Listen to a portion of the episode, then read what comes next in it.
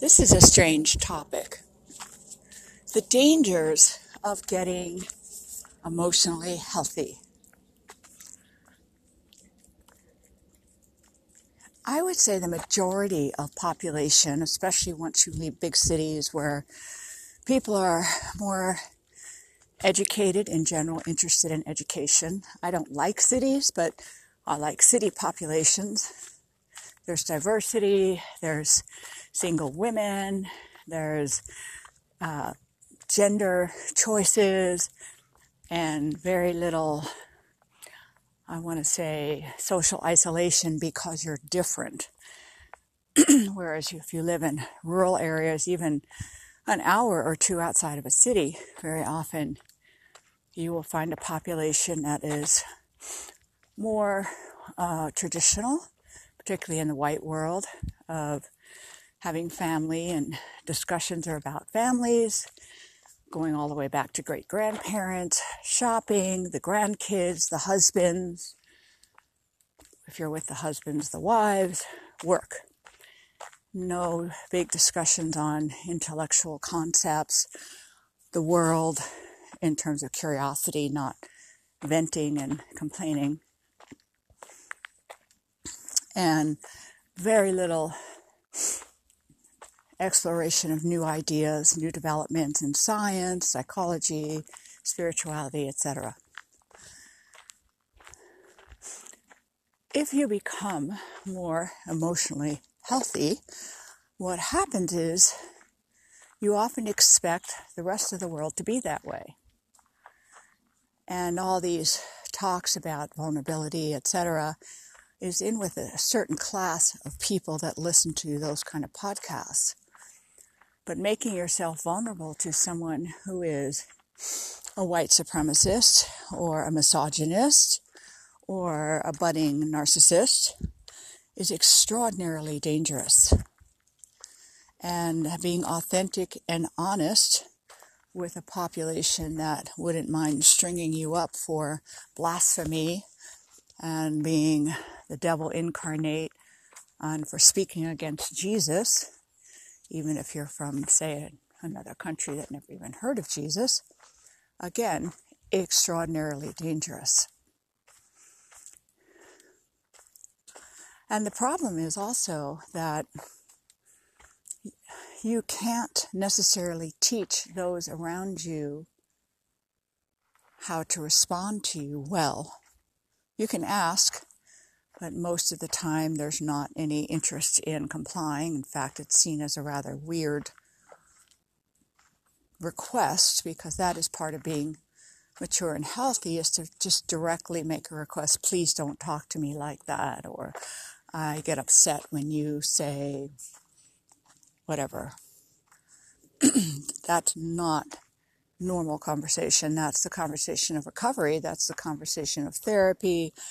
That's the conversation of um, people interested in learning the art of communication, especially with diversity. And I should say also true intimacy. normal conversations have so much politics behind it. What you say and don't say can make or break your career. Who you say it to, when you say it, how you say it can make or break your career. But beyond that, emotionally, you can get in a lot of trouble behaving as if another person you've met, a friend or lover or potential lover, or maybe just a group of acquaintances that you like a lot, and you come from your recovery perspective, your recovery talk, and they have no idea what that is. One good example that has always been an issue for me, even among uh, parts of my family, is having I conversations. So in recovery, Al Anon, AA, Codependence Anonymous, any of the 12 step programs, if you've ever been to therapy for more than two sessions, you'll know about this also, which is you're always encouraged to talk about something from your point of view. You take responsibility for your end, your feelings, your perspective. Good girl, P. And the expectation is the other person will then come in with, well, yeah, you know, my part was, and I did. And then you begin to both look at how to rectify this so it doesn't happen again in the future because it was hurtful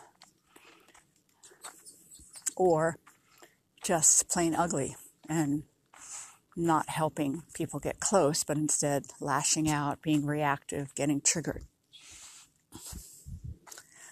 But very often, if not always, what will happen if you have an I conversation with someone who has not been exposed to therapy or 12 steps or psychology in any form whatsoever is that you will say, Your part, I did this, I felt this, my perceptions were, and now the other person will join in and also talk about you.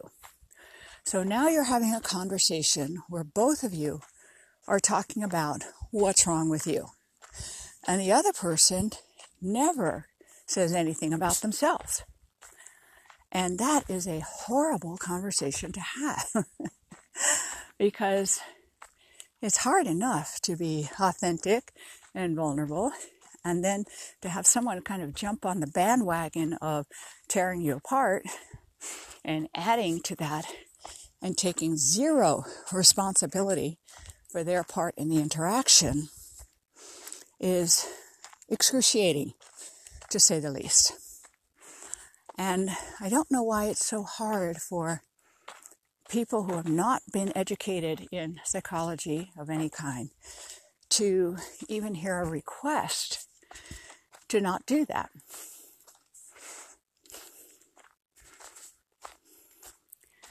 I have tried this with people some of whom actually had some psychology in their background. But for some reason,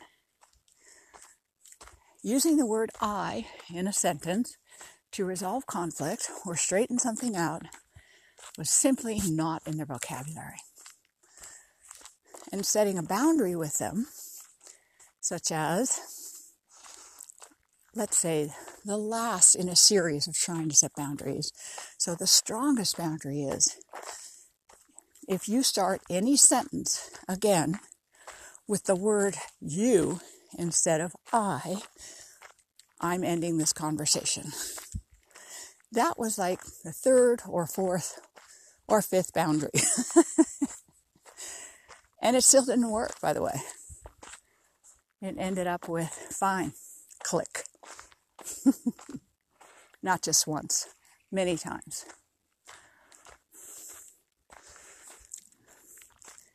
Transitioning from recovery to working in a workplace where you are not a boss, you're a subordinate. You cannot, in 99% of the time, come from an I place or an idealistic place or an authentic place, even. Somewhat authentic. But there's so much politics involved. If the boss or bosses are not healthy, then your job, in part to keep your job, is to keep them happy. In other words, you've recovered from codependency a lot, still a work in progress, maybe forever, which is fine. And here you have to be a people pleaser with your boss or clients or customers, customer service. And it's a division of authenticity. Where do I find a place where I can truly be me? And when and where do I have to act in different ways without compromising myself too badly that I feel still good about myself and yet I can be political enough to keep my job, my relationships at my job, my relationships with my customers intact. And I wish that people like Brene Brown and Glennon Doyle would address these things. I'd love to hear their take on it, which is you're not in a leadership position you don't work for yourself as a writer. You have a boss, and your boss is a normal person. So that's one set of skills.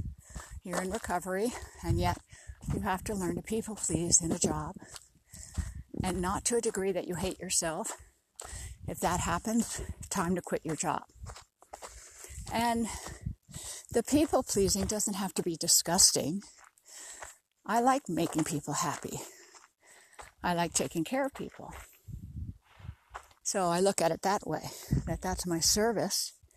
It's selfless service, which means myself doesn't get to have a big role in that service. And I also remember it's just a job. Go get the bunnies, Pia.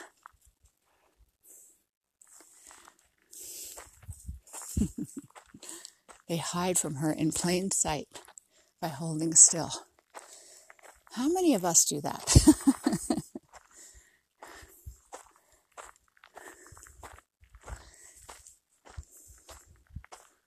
so, people pleasing at the job, making that decision, doing it in a way that makes sense to you, that you see it as service, not as codependency, is one of the great ways I have found to handle working in a job. As long as I love the job and I see the service in it, I can do that. It doesn't bother me. And I still have limits with all of that. Then you have levels of friendships. You have maybe friends you have fun with, friends you go to movies with, friends you do dinner with, friends you go hiking with. And again, if they're not in recovery, they're not educated at all in psychology, they are not going to come from a place of, authenticity and vulnerability and all of that good stuff. Many people I have met, what I will refer to as muggles, for those of you who have read Harry Potter, non magical people.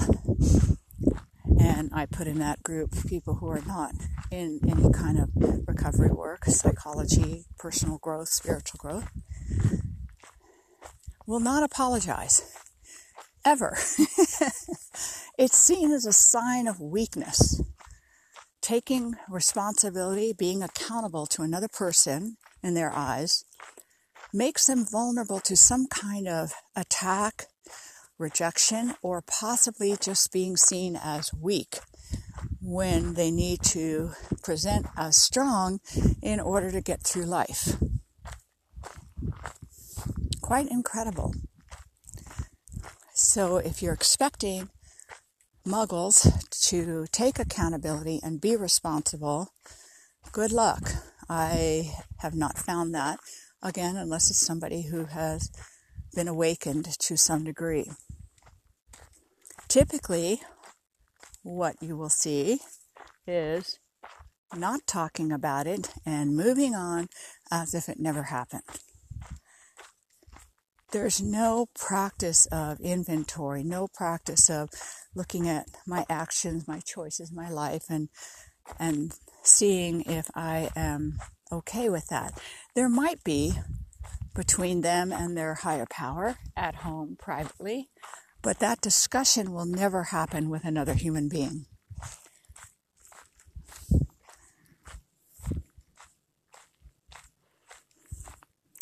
Also, lots of folks don't give a hoot about feelings. They don't care what feelings are. Feelings are a privilege to many people. That is their experience. And for many people, talking about feelings will trigger them. Many muggles are on medication, drinking, smoking weed, eating CBD, prescription meds, etc good sign that discussions about how you feel are not only unwelcome, but very often triggering. I met with a group of power women out here in the Inland Empire, and they wanted to have a sharing circle. Sharing circle, yay! So their sharing was all about their power. By the way, they're all supported by their husbands. Not one of them was a right in her own world. She was a satellite, trying to find a way to feel like having a reason to exist in a man's world. I totally get it. But that's what all the sharing was about. A lot of it was around things like shopping or my hobbies, and I'm going to have it no matter what, and I did this and I did that. Again, all with their husband's money. So, but no talk about that split. So I was there with someone else, and we talked about how we felt, and the room got silent, and the woman who called the meeting said, Well, you know what? I think that's enough for today. And we hadn't finished the circle. Never heard from one of them again. ah, these are older, mature women. So maybe it's different now with millennials. I'm not sure. Haven't had a circle with just millennials in it. So, if you become awakened on that go on that journey of awakening, you are interested in emotional health, spiritual growth, you might have to study workplace politics. I did. I definitely had to study that. Small talk, polite responses, wind and how to recognize politics. I know my brother, an attorney, uh, t- told me to read a book, How to Win an Argument. He's a lawyer, a trial lawyer, so his job is to win arguments. And I had to study those things. I still forget them at times. I come from the heart and the shock on someone's face and the dismal outcome show me over and over again that not a good choice with lots of people to do that. How do you survive in a split environment like that?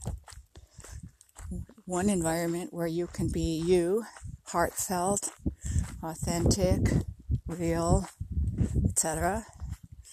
And the muggle environment that you probably live in, unless you live in a place like Santa Cruz or many parts of Los Angeles, New York City, you know, the big cities, there's always these communities of people who are artists and sensitive and doing therapy and interested in personal growth. You can find people like that. But what if you're not in those communities?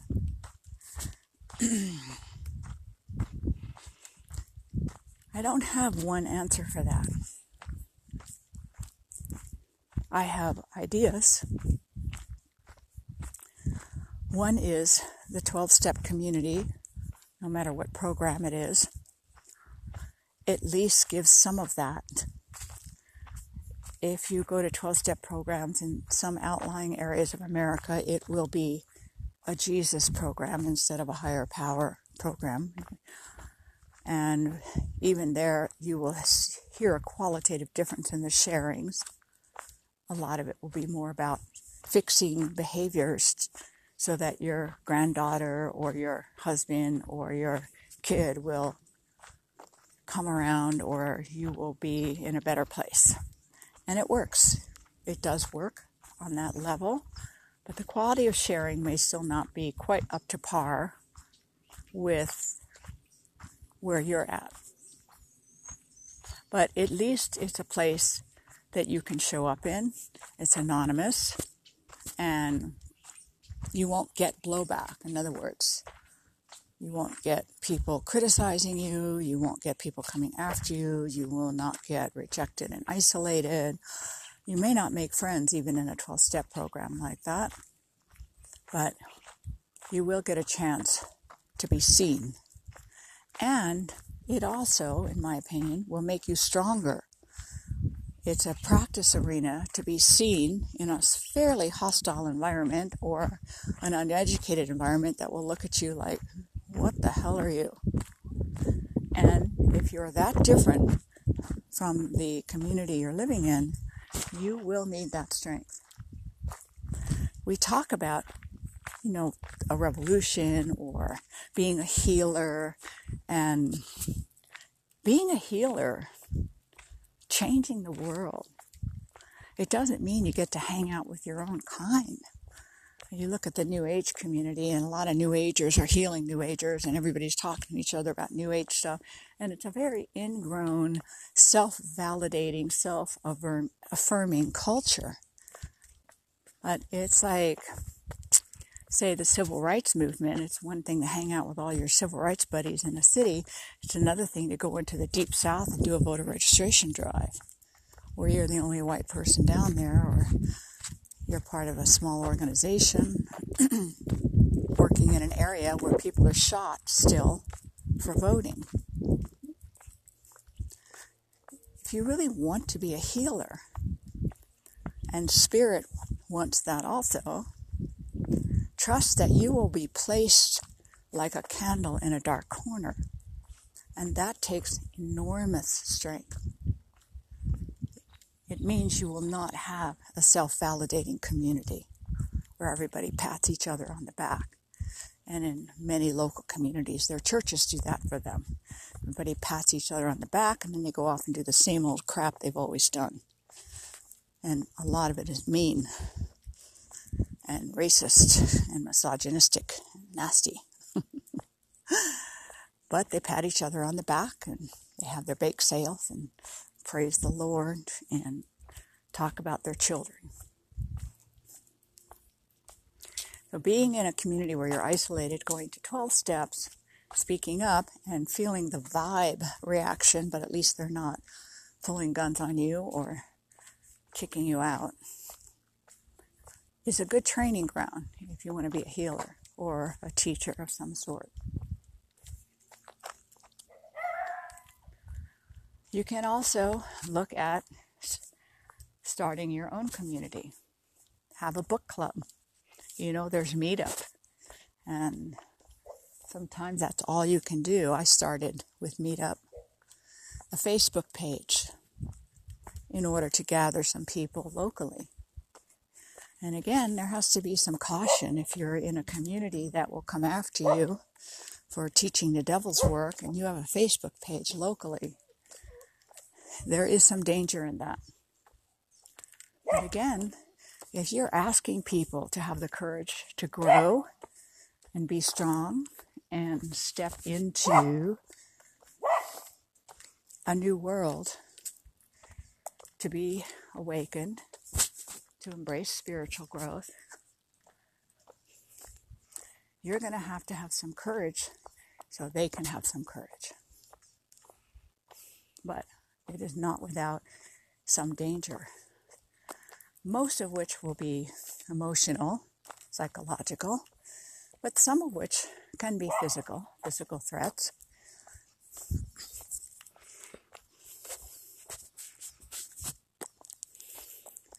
One of the things about being a healer or a teacher and allowing spirit to make you a candle in a dark corner is you really have to get your relationship with yourself and with spirit up and running super solid. You can't fake it. You're not going to have a bunch of ladies come over and ooh and ah over crystals and essential oils. Instead, you eventually will draw in those excruciatingly lonely souls who have tried everything and yet still are searching for that missing something, which is connection, energetic, not hmm, external rituals and ceremonies and kind of partying, calling in the moon. Fun, very fun. I put it on the level of entertainment, which is enormously helpful, but not necessarily a part of spiritual growth. Doesn't mean it isn't, but doesn't mean it is either. So if rituals and ceremonies and calling in the moon and then telling her thank you, you can go now. that that's fun for you, more fun than hiking or cooking or whatever, do it.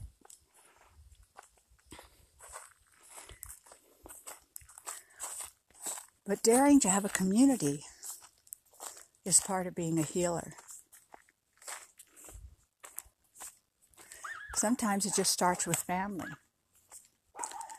That you continue to be different and you continue to stay connected to your family. Not, of course, if there is real abuse going on, absolutely not. Not if you're in a fragile emotional state and they're triggering the heck out of you. No, don't do it. But sometimes starting there is enormous. I had a sister that was so different from me. Loved her dearly, but she was like Miss Neiman Marcus, and I was thrift stores, and on it went. And I always talked to her about stuff I was going through and things I felt and believed, and she expressed her terror for me that I was cuckoo and, you know, maybe I had a serious mental health issue. But when I set a boundary with her about that, saying, that discussion stops or I stop talking to you. And she said, fine. so she stopped that discussion. And I kept sharing with her. Come on, Pia. Being considerate, trying not to scare her, not sharing everything. And literally 10, 15 years later, she had some kind of spiritual awakening. And she called me saying, I had this experience, and you're the only person on earth I could think about to call who would understand what I'm about to tell you. And I wept. It had been worth it. I didn't know it at the time, by the way. I wasn't banking, like making deposits and hoping it would come through it just turned out to be worth it. And we connected so deeply. And it was such a relief to me. so that is another point, which is if you're interested in being a healer or a teacher, you can't do it for the outcomes because that's in the hand of spirit my teacher has often said, and all the people are kind of wanting to be recognized for being a teacher or a healer and wanted some kind of validation. His comment always was if you save one person in your lifetime, that's good enough. And I never forgot that.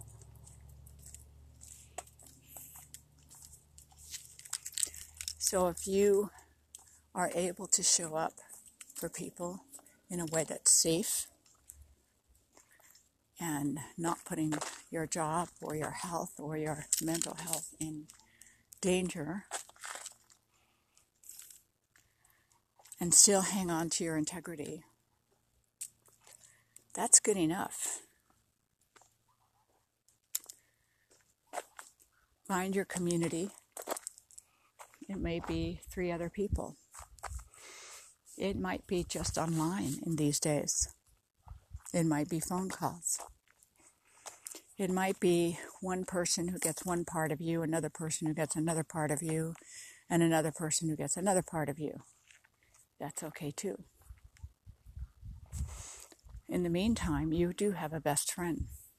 He or she lives inside of you, and it is above you and all around you. And yes, it's not the same as human. But then sometimes all you need to do is get around humans for about a half an hour and you'll reconsider how important that is.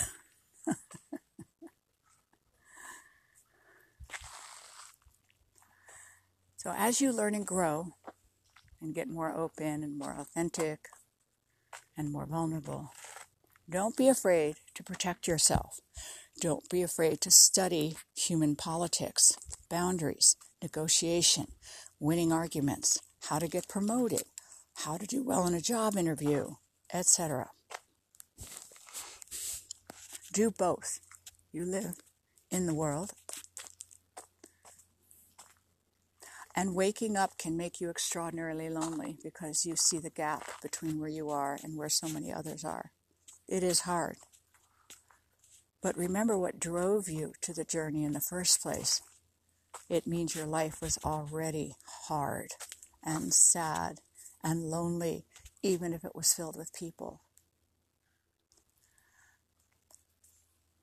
We use our spirituality to grow and develop, and we also use it to develop our earth plane skills to survive the life we chose to live in the time we chose to live it, in the gender we chose to experience and the gender choices we choose to experience.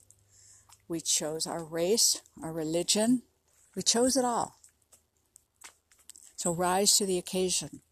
This life is not here to punish you and torture you, though it may feel like that at times. You chose this life as a soul before you ever incarnated to challenge you you weren't lifting enough weight. You weren't running enough distance. You weren't meditating long enough. And you said, if I come down this way, it's going to give me healthy stress and structure to evolve, to learn something I haven't learned yet as a soul that I can only learn in human form. That's the warrior part of the journey. You don't have to be stoic to do that, by the way. You just have to be aware and it's okay to vent and cry and have pity parties. Just don't live there. Go there as part of healing, but don't live there. It'll wear you down. Don't be afraid to ask for help. Don't be afraid to take baby risks. And if you feel guided by spirit, bigger risks. And don't be afraid to calculate when and where to show some of who you, you are to other people so that you might be a doorway for their awakening. I hope this helps. See you on the journey.